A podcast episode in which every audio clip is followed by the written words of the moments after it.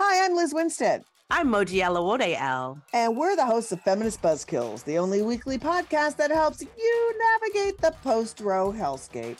We dissect all the news from that sketchy intersection of abortion and misogyny with our guests, the abortion providers and activists working on the ground. Plus, we have amazing comedians to help us laugh through the rage. Feminist Buzzkills drops Fridays wherever you get your pod fix. Listen and subscribe because when BS is popping, we pop off. MSW Media.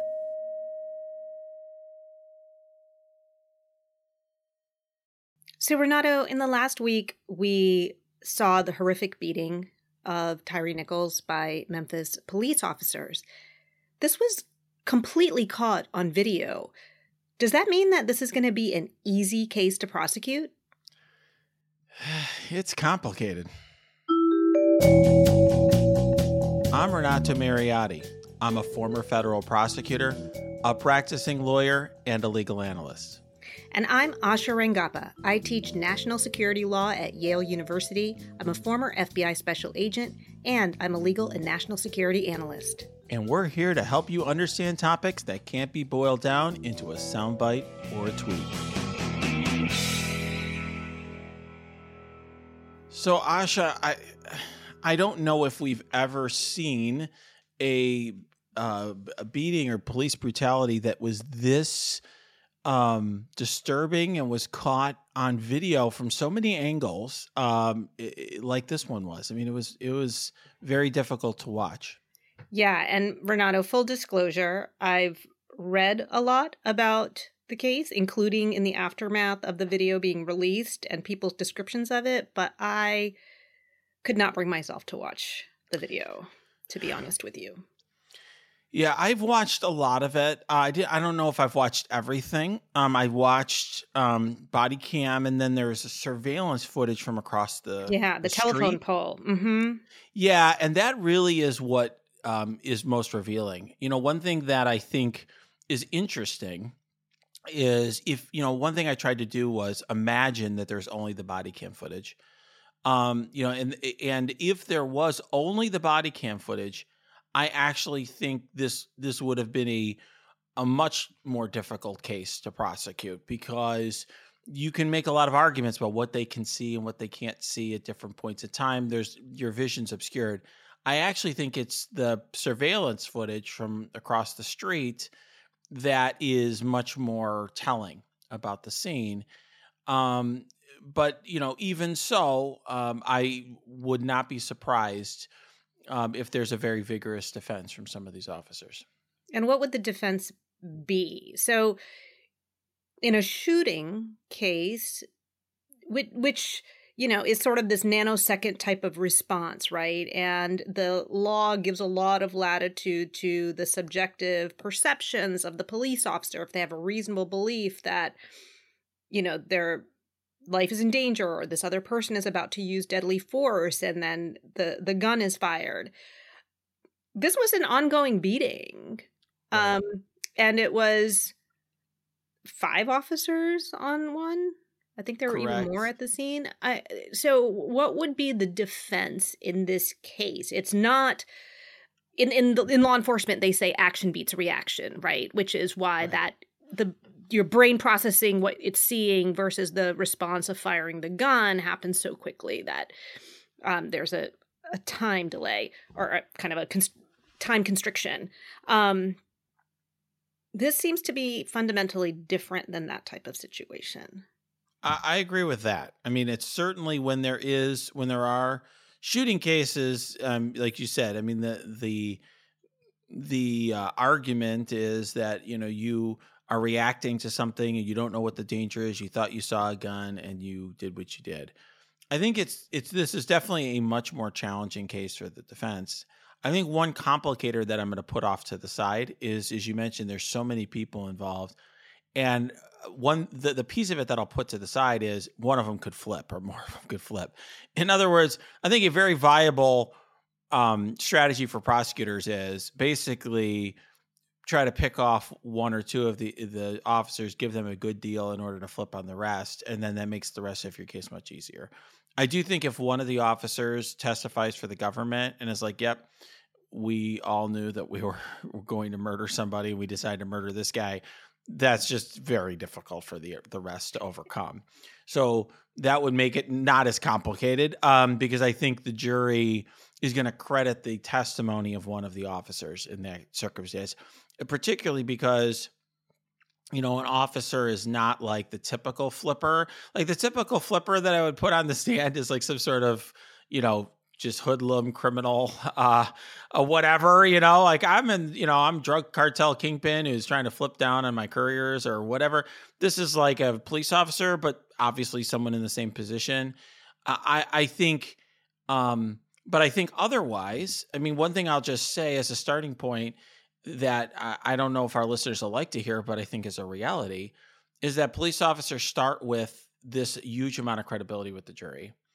And it really exists. And, uh, you know, I will say this as somebody who's been a prosecutor who used to investigate police officers, um, but, and has also been on the defense side uh, up against law enforcement. I mean, I, it is very hard to go up against law enforcement because uh, the jury, I think, presumes that they're right. And so I think the the way the angles that I would be looking at on the defense side would be one of a few things. I mean, one thing they could do is plead to some lesser count and say, "Look, I did X, but I'm not a murderer." Okay, that's I think very viable uh, for these officers.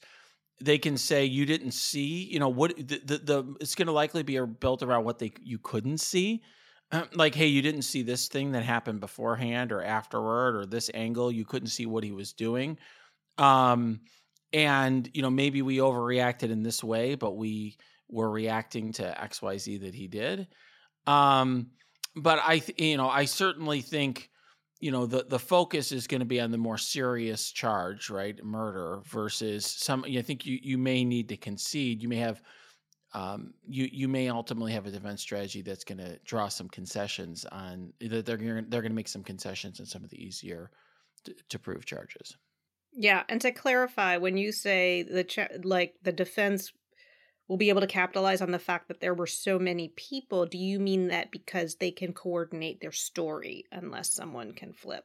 Is that what you're saying? That's right. They'll have a coordinated if they're all on the same side and they're all telling a consistent story then I do think that's helpful uh, for the defense. The, the hard part with the defense when there's multiple defendants is usually the government can pit them against one another. Yeah. And there's an incentive to point the finger like, hey, I was just following the lead of that guy, um, who, you know, he's the real bad guy because you you want the jury's gonna want to blame somebody. But if they can all stick together, um, which happens a lot of times, police officers, there's definitely, I think, a a code of of of conformity there where they all stay on the same side.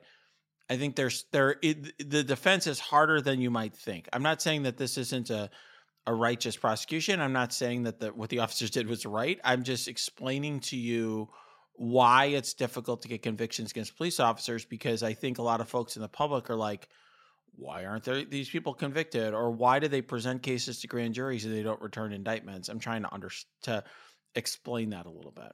Yeah. Do you think that the inherent credibility of law enforcement has eroded in the last several years, especially since George Floyd? That's part A of my question. And B, that the existence of video means that one does not have to rely entirely on the account provided by the law enforcement officer, but are able to draw conclusions based on what they see with their own eyes. And I think the George Floyd case was an example of this, right? Like, I mean, you, you know, it was hard to deny exactly what was happening um, as these officers, you know, knelt on him as he was crying for help. So I'm wondering, you know, um, whether that part of the challenge may may be less now than perhaps uh, you know even even 5 years ago. Yeah, I agree with you. I think that video is the main the main change there. I I was in I was a prosecutor back when there was a lot of discussion about whether there should be body cams and the amount of resistance in law enforcement that included in the FBI. I mean, the amount of resistance was ama- un- unbelievable. Um, I mean, we had a discussion, you know, in, uh, the, you know, internally in federal law enforcement about recording interviews too. It was a similar thing, like should we record interviews or not?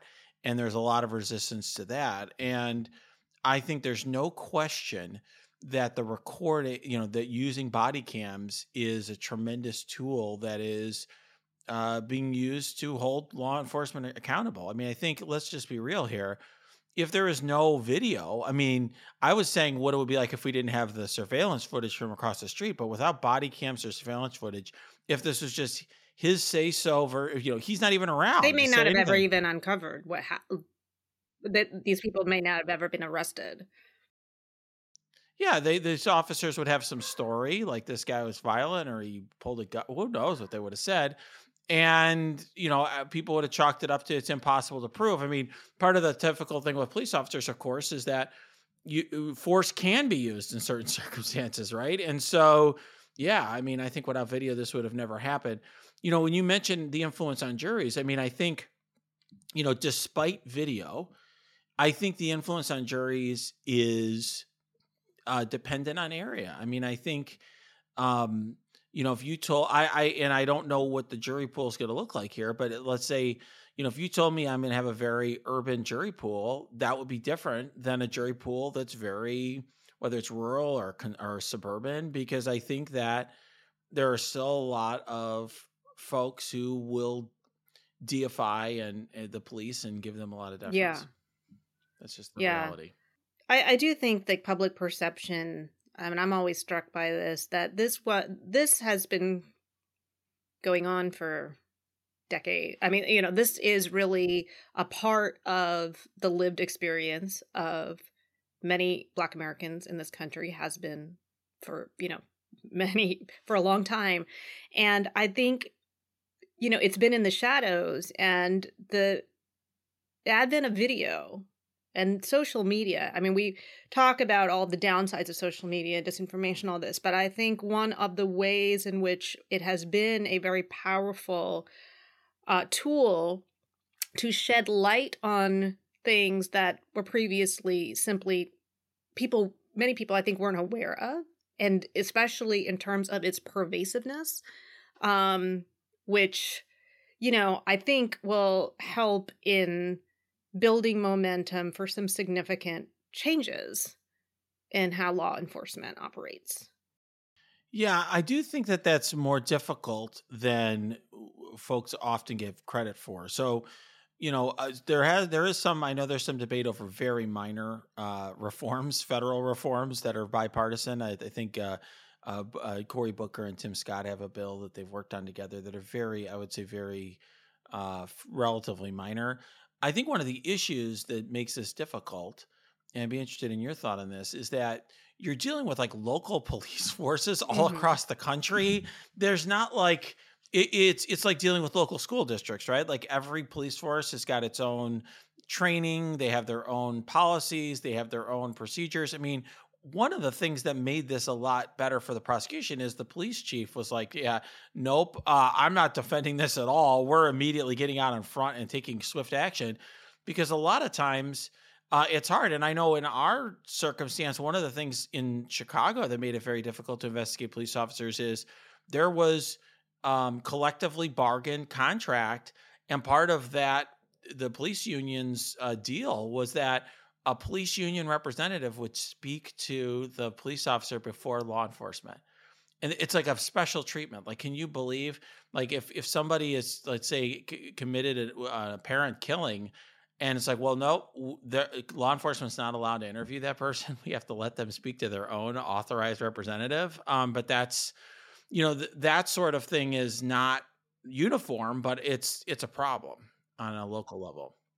And i think many local de- police departments also have their own internal um, oversight or investigation who are i think often shunned by the rest of the department because they're seen internally as being yeah. as sort of betraying this this culture which i think is why it's really important that there's also the potential for a federal investigation and prosecution. It looks like, as you said, in this case, the local police chief is um, completely on board with moving forward. But I imagine that where there is resistance within the local police department, that vindicating the civil rights of the victim becomes paramount, and the fact that there's this additional layer of oversight is really important.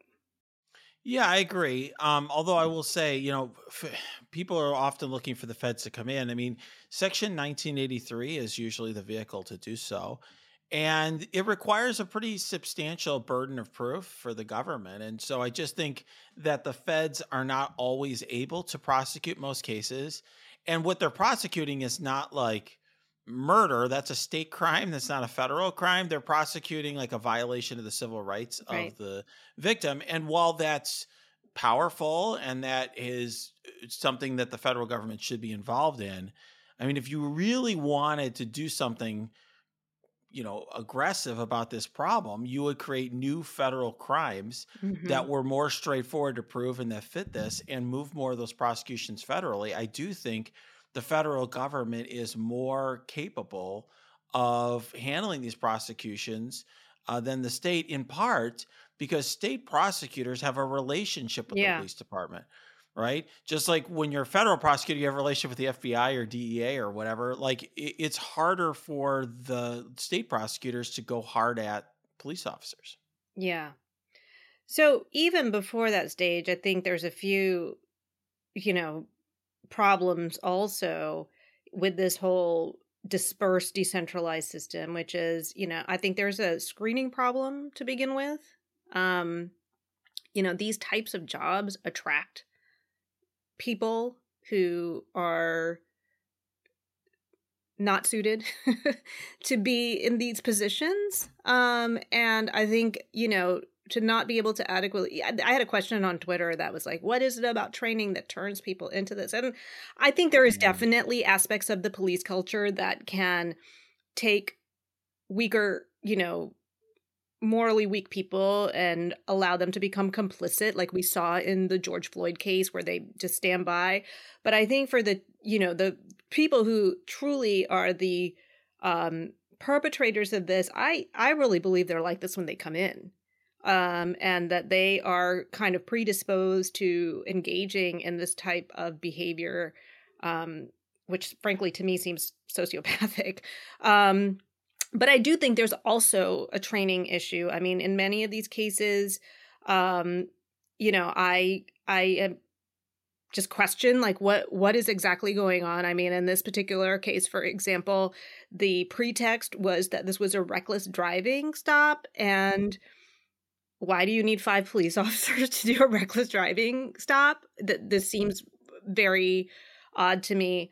Um, and you know, and then there's the the there's also the that culture that um, cone of silence where there is the implicit threat of being ostracized or punished. I mean, in in many ways, it's um, kind of a mini authoritarian culture, right? Where you know there there is a high cost to speaking up or speaking out or not conforming with what you're being told to do and that piece has to change in other words to create mechanisms for whistleblowers to be protected and to actually be valued in in that police culture yeah i, I will say i mean look i think it's really you're asking some very like fundamental questions I, I think you know, a couple thoughts I have. I mean, first of all, we obviously have to screen police very carefully because it's it's a job where the use of force is authorized against other people and any right. job where you have the power to control people's lives to use force against them to potentially kill them is very serious uh, matter i think that you know there i i don't believe though that it's always you know how you come in that can create issues i do think the experience that police officers have can be very challenging and very um, can create a lot of you know challenge uh, mental health challenges even for police officers yeah. i mean i used to work alongside police officers when we would take state cases and you know some of what they went through you know in uh, so I, I was a prosecutor in chicago and you know, in the South and West Side, uh, you know, I used to take, we used to take certain cases, gun cases that from the state. And I, I was blown away by, it was essentially like like listen i would listen to the audio of their internal comms their internal radio calls from these evenings and it was like a war zone like they were basically like Mhm. there's a shooting here oh my god there's something going on there it's like constantly like shootings all over the place and they're running around and they're just like constantly and afraid for their lives and it just i do think over a period of time that can be a very traumatic experience. And it may be that you know when you're in that world that sometimes just like there are soldiers who will dehumanize their opponent i think that maybe some of these uh, officers end up dehumanizing the people that they interact with who of course are not your combatants in a, in a war. This is these are human beings and they're united states citizens uh, but they are viewing them as sort of not human just to kind of cope with what they're going through and what they're experiencing, which is hard. Yeah, and that may be true, but I think then that points to the need for more like consistent uh, mental health evaluations of people who are in the type of jobs where they are on the front lines of the violent crime, you know, that you're you're just you're talking about. I mean, um, I know in the FBI, for example, when agents go deep undercover into violent crime, uh, you know, gangs, white supremacist groups, these types of things that are probably incredibly disturbing and can have major psychological impacts, they're required to undergo periodic psychological evaluations to ensure that they're basically not, you know, sort of blurring the line Right. between, you know, this this role they're playing and and who they really are. Mhm. Um, so that's a that's a good point to bring up, and I don't know that I've heard that part of it really discussed a lot. yeah, I, I think I think you know when we think about solutions, we pivot from like, okay, this is really aw- I mean, awful. I mean, no one should you know no one can justify a brutal murder of someone like this uh so but uh, when we move from that to like how do we solve it I mean, I do think at uh, the fed- ideally, I mean, politically it may not be possible, but uh, ideally this would happen at the federal level, and and and certainly new crimes are part of it. But pro, you know, prosecuting your way out of problems is generally it's not a real solution. It's too yeah, exactly, You're not addressing the root exactly. problem. Like people are already dead, right? Eh, So um, I think, and and people who are going to brutally murder someone like this, they're not necessarily going to always be thinking rationally about like what are the potential consequences, yada yada. I think you want to be thinking, like you said, mental health um, uh, support. Um, but also policies, procedures, training, things that will change cultures, which I don't think you can do like department by department like you really i think there needs to you know i think there's a lot of work that can be done at the state level to create standards. Um you know Mhm. police officers you know could there could be like lots of licensing and accreditation and training requirements for police officers um you know more than there is now for that that focuses on the use of force and the appropriate use of force. Uh, but also uh, there could be work done at the federal level as well And I also think it's important to change who goes into these jobs. I mean, there's a self selection problem, I Mhm. think, right? These are law enforcement is overwhelmingly male. Um, I think it's generally overwhelmingly white. And part of that is that that's the that is the pipeline of people who go into those jobs. And I think one danger, I think of creating sort of adversarial mindset with regard to citizens and law enforcement is that you know you have people who could never imagine becoming a part of that. But in some ways you do need that. Like you need more women. You need more people of color. You need more um you know i think people who come from those communities to be in those positions to i think truly affect change from the inside as well as externally. Yeah, indeed. I think that that can only help, although obviously, as we saw in this case, not a perfect solution.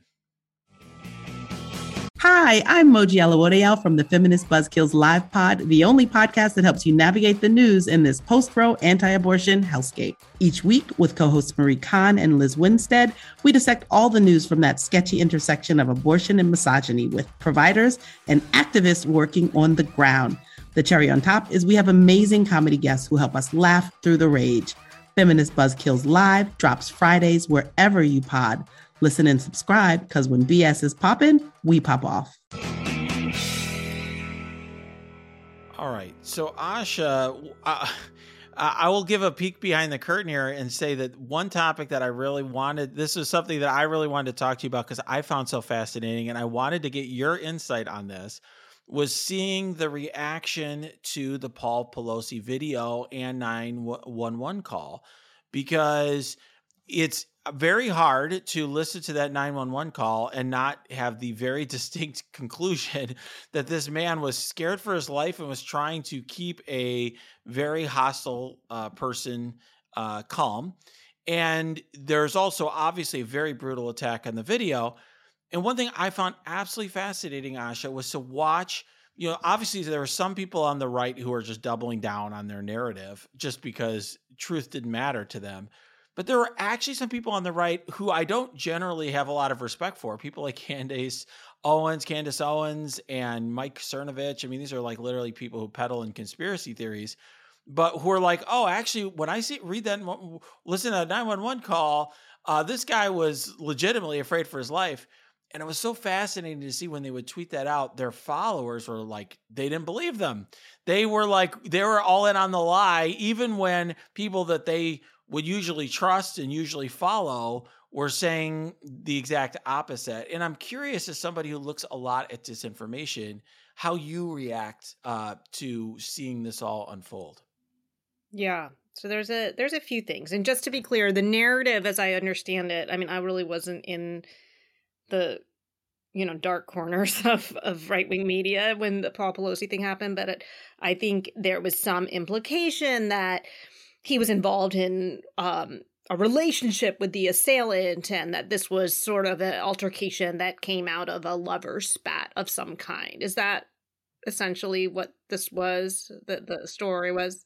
That's right. They point to the fact that, like, well, he was in his underwear. Well, of course, he was like in his out of bed, like he was awakened out of bed in his home. So that's not like entirely surprising they'll say he had a drink in his hand, like he's, you know, and they, they'll point to his DUI, and they're basically insinuating, like you said, a relationship gone bad with the assailant. Yeah, so I think there's a few things going on. Um, so the first is sort of that Mark Twain quote that a lie will get halfway around the world before the truth can put its boots on. And you know, I think that's that this is a perfect example of that. That it only takes um you know, a few people and frankly a few influential people to put this narrative out there and it will travel like wildfire and i will say elon musk was one of those people and i think i remember seeing um, some analysis of how quickly this narrative traveled and there is a spike after elon musk you know said mm-hmm. i think there's more to the story or something like that right. and which i don't think he is one of the people who's ever retracted his position um and so the other thing is that once people believe something false, it is incredibly difficult to get them to back down because there's a lot of cognitive dissonance that gets triggered when people are confronted with facts that um, contradict what they already believe, some of which involves their own self image. Like, you know, I am not a person who believes in conspiracy theories or disinformation. you know what I mean? Yeah. And to, to acknowledge the facts in front of you requires that. Um, the third thing is that many of these false narratives become aligned with partisan identity. Mm-hmm. So, in other words, it's, um, and in this case, especially because this was about the husband of a political opponent, right? right. And so, in many ways, um, you know, believing this, it's not about the accuracy of the message, it's about signaling your loyalty mm-hmm. to your partisan tribe. And this is where the people who are um, focused on accuracy, people who are like, "Oh, I was wrong about that." What people, what the followers are angry about is that they perceive that as disloyalty to the tribe. Mm-hmm.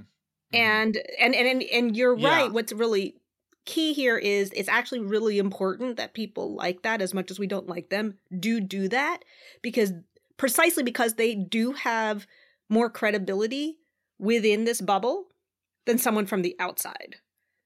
So Joe Biden saying, you know, no, this was a this was a horrific attack on somebody, they're going to dismiss that. It's harder for them to dismiss it when Candace Owens or Mike Cernovich say it. They'll still get angry, but once you get a critical mass of elites who are challenge the narrative, it does give permission for people to then rethink their position. Yeah, I, I so I follow a lot of right wing uh, folks on Twitter, and I do it precisely. I'm not as knowledgeable about you as di- different disinformation, but I try to, as an amateur, kind of see what's going on in real time, so I understand the understand the the BS uh, as it's happening in real time. And I I found that fascinating here. I think that you know what what's you know I do agree with you that Elon Musk definitely played a role. It's interesting because I also saw him, you know, he claimed I saw in tweets after all of this came out that he apologized for and and deleted his tweet and apologized. I've never seen the apology. I've only seen him complaining that people didn't credit or focus on his apology. I've not seen the apology which goes to the point here, right? I mean, what what people remember is him ampl- amplifying and I think what he did his exact tweet was something along the lines like, "Oh, you know, there, there's a small possibility that there's something more to this," and you know, that's an example of, you know, uh, like you said, an elite, an influencer, whatever, basically leaning into uh, the, amplifying disinformation without themselves putting putting themselves out there or uh, taking, let's say, defamation liability on themselves People, people like Ted Cruz did the same thing, right? Like, "Oh," you know, they do this with the vaccines. I see this all the time because I follow the right wingers. Like, oh boy, uh, another another person dropped dead unex- inexplicably. Well, yeah, somebody dropped dead inexplicably. That kind of that does happen medically. Um, you know, people do have heart attacks and other things, um, but they're signaling to their their their base without saying it that this may be uh due to the vaccine. Yeah, they're giving their followers permission to go down the conspiracy rabbit holes and like, oh, there, you know, there could be more to the story. Let let me do my own research and find out what Mhm. other stories there could be. Um, my colleague Jen Mercieca, uh, who's a professor at Texas A&M, has a great book. Um, it's called "Demagogue for President: The Rhetorical Genius of Donald Trump," Wow. and she goes through a lot of rhetorical um, devices that I mean, she's looking specifically at Trump, but many of these other people have adopted them. One of them that's my favorite, which I learned from her, is called paralipsis. And it's basically saying something, but giving yourself enough cover that you didn't A lot really of people it. believe like I'm that saying, thing. but I'm not like, really a lot of people are saying. Well, kind of like, I'm not saying that, you know, there was a relationship here, but I mean, there's more to this. Like, Mm. so, like, you know, you give yourself enough room that, you know, plausible deniability, but you're also kind of giving the wink and the nod to what it is that you're communicating and and your followers are completely receiving it um so you know donald trump does this Yes. a lot. Um, so, uh, you know, I think it's worth understanding that. And then the other piece, and this is a little bit of a carryover from our previous conversation, is this idea of Mhm. dehumanization, which is, you know, at some level, this is really about dehumanizing a political opponent and suggesting in some way that they are deserving or brought upon themselves the violence that you know that that they experienced. Um and just as another book to throw out there for our listeners i'm i'm listening right now to the book how democracies die. One of the things Hmm. that they talk about in terms of big red flags that your democracy is on the decline is the dehumanization of the political opponent um, in, in a lot of different ways. And I think we do need to understand this That's narrative about Paul Pelosi in those terms, and it's really, really disturbing. Yeah, I, I find that so interesting to hear you explain that kind of intellectually from that from that perspective because I see that in real time. Like I follow some real like right wing influencers like Jesse Kelly who will constantly talk about like war and murder of the libs sort of thing. Like basically, the, we're not human beings; we're the libs, and we basically are subhuman and worthy of destruction. And there's a coming war; we have to destroy them, imprison them, whatever.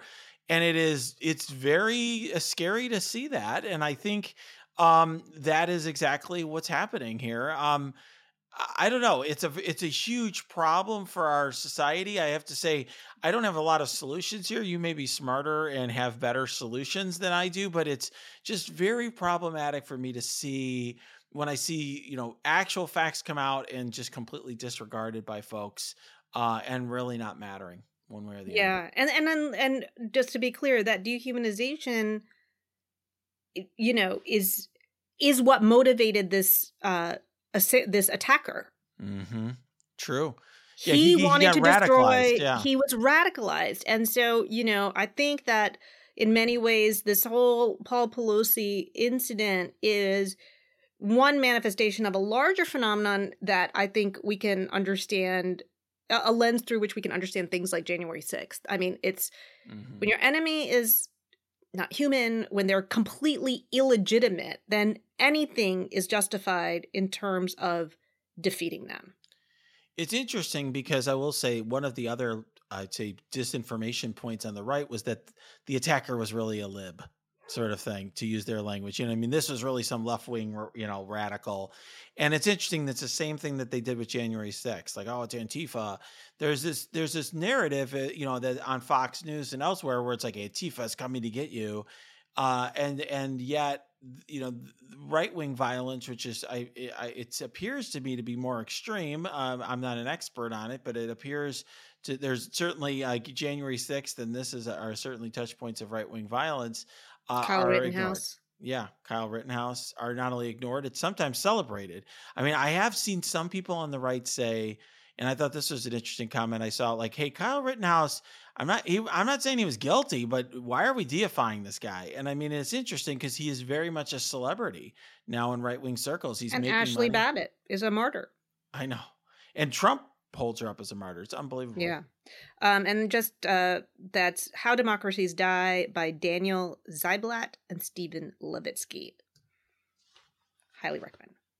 very interesting.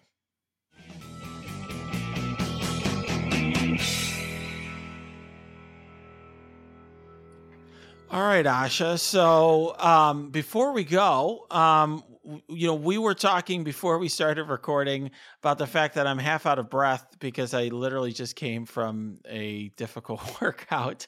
Uh, I'm trying to move back to working out in the mornings, which I think is is the better way to do it. I, I am not nearly as successful when I work out later in the day. Really? So tell I want to hear more. So tell me more about your whole workout thing and how you got into it and all this kind of stuff. Yeah, I so for most of my life I was very morbidly obese. Like when we were in law school, I was over 350 pounds. I was like I think 368 was maybe my peak, something around there. Uh, I think was exactly uh, about 368. So I I lost a ton of weight with a personal trainer uh, back in late 2012, early 2013, and um, it was like very intense. I would work out every single day, sometimes twice a day with him. Um, and that was just, I went from like super unfit to like super fit. Like, you know, and, and what ma- motivated you to do that? Like, did you just wake up one day and say, "I'm gonna"? do I mean, because that's a lot of willpower yeah, no, and it- discipline. It was really um I had wanted to. I think one thing that people don't understand is that if, if you're somebody who's struggling with obesity, it's actually like you want you don't necessarily want to be unhealthy, but you actually don't have the knowledge or the capability to do that. It's like much more difficult than you might think. You know, and so people are like, "Oh, just don't eat, you know, stop eating so much." It's like for me, I was I had had that weight for my entire life, and so I could eat what a lot of people ate, uh, maybe more than most, but it was I had already had like so much weight that like I'd had that my entire life. And so Mhm. it was actually I had some really bad trainers before that. And I wasn't I would lose like five pounds a year. Um, and then I lost with him, I think 110 pounds in nine months. So Wow. it was in, in, intense, but he's just like, we've got to go. You know, he inspired me, encouraged me. Um, you and know, did he help you with nutrition too? big time? Yeah, and I didn't understand. You know what uh, people are really into now, like this sort of low carb thing. That was really what mo- was big for me, and he explained all that to me at the time. Like I didn't understand. My my prior personal trainer was telling me to carb load before workouts, which I now have to do because I have a, a disease that I I, requ- I have to do that. But I at the time, like obviously it's counterintuitive. Like eating eating lots of carbs before I'm working out, I was gaining weight. Uh, not, not so I didn't know what I was doing. Um, but so I was in that routine until I moved out to the suburbs. I was working out with him every day for my uh, for years. Um, and so losing him was hard. I, I've definitely gotten out of shape uh, since I've moved out to the suburbs. So I'm with a new personal trainer now and getting back into it. Um, That's awesome. That's awesome. Yeah. Yeah, I, you know, I, I feel like the Trump years really threw me off my game. Um, I, I think I, I used to, I, I was pretty active. Um, you know, went to the gym. I, I've always been a generally good eater, so I didn't, you know, have a lot of problems. And plus, you know, my kids, when my kids were little, you just are burning a lot of calories, to be quite honest. Chasing You're like around, schlepping yeah. your, your children around and walking up and down the stairs and doing all this kind of stuff. And so, you know, the the Trump years um, was sort of this weird perfect storm of both my kids getting older, I'm not carrying them anymore and doing all the running around and stuff. Um, I was drinking more. uh, I mean, my alcohol consumption went up precipitously, I would say, and at least like definitely in the first couple of years to the point where I was just like, this is not good. And I, you know, would go just dry for periods of time because I just didn't want to feel like that was a big part of it. But then I also wasn't working out. As you know, we were doing a lot of TV and Yeah. stuff, and that's all weird hours and going. And so all of a sudden, I realized that I had gained a lot of weight. And combined with the fact that I was also now in my 40s and my metabolism was slowing down. So I've, you know, had to really focus on much more about what I eat, um, exercise, cutting back on alcohol, um, all of these things. And, you know, I've, I've gone on Weight Watchers a couple of times because that's helped me track my food and um, really be much more mindful about what I'm eating. Um, but so I'm, I admire, I mean, and just the fact that you were able to do that and lose that much weight, which I completely get the level of discipline that that would require to do. Yeah, it's hard for me. One thing that I haven't been able to do because I've never been normal uh in terms of having like just growing up and having a normal weight is I've had trouble being in between. Like I do very well with hard lines where I have like very regimented food, like I'm eating the same things every day. I'm always having, you know, oatmeal for breakfast. I'm always having chicken and salad for dinner or whatever uh going from that to like being in between that and like just gaining a lot of weight by not eating well and it's just partly i was raised in a culture and in a household where you know my family was obese and we were eating uh lots and lots of you know carb heavy foods. I'm italian and my mom's an amazing cook who's won lots of cooking contests and stuff. And uh you know it, it's just that's been an that's that's always been hard for me. So it's a struggle. Well, I'm impressed at uh, th- that you're back in your training regimen. Um, I'm trying to keep mine up. I, I work. I've realized that I work out that I can work out at the end of the day. I have to get my writing done at the beginning of the day because otherwise, Ah. um, that's I just don't have the energy to do it. So, um, we'll we'll check back in on both of our progress. sounds good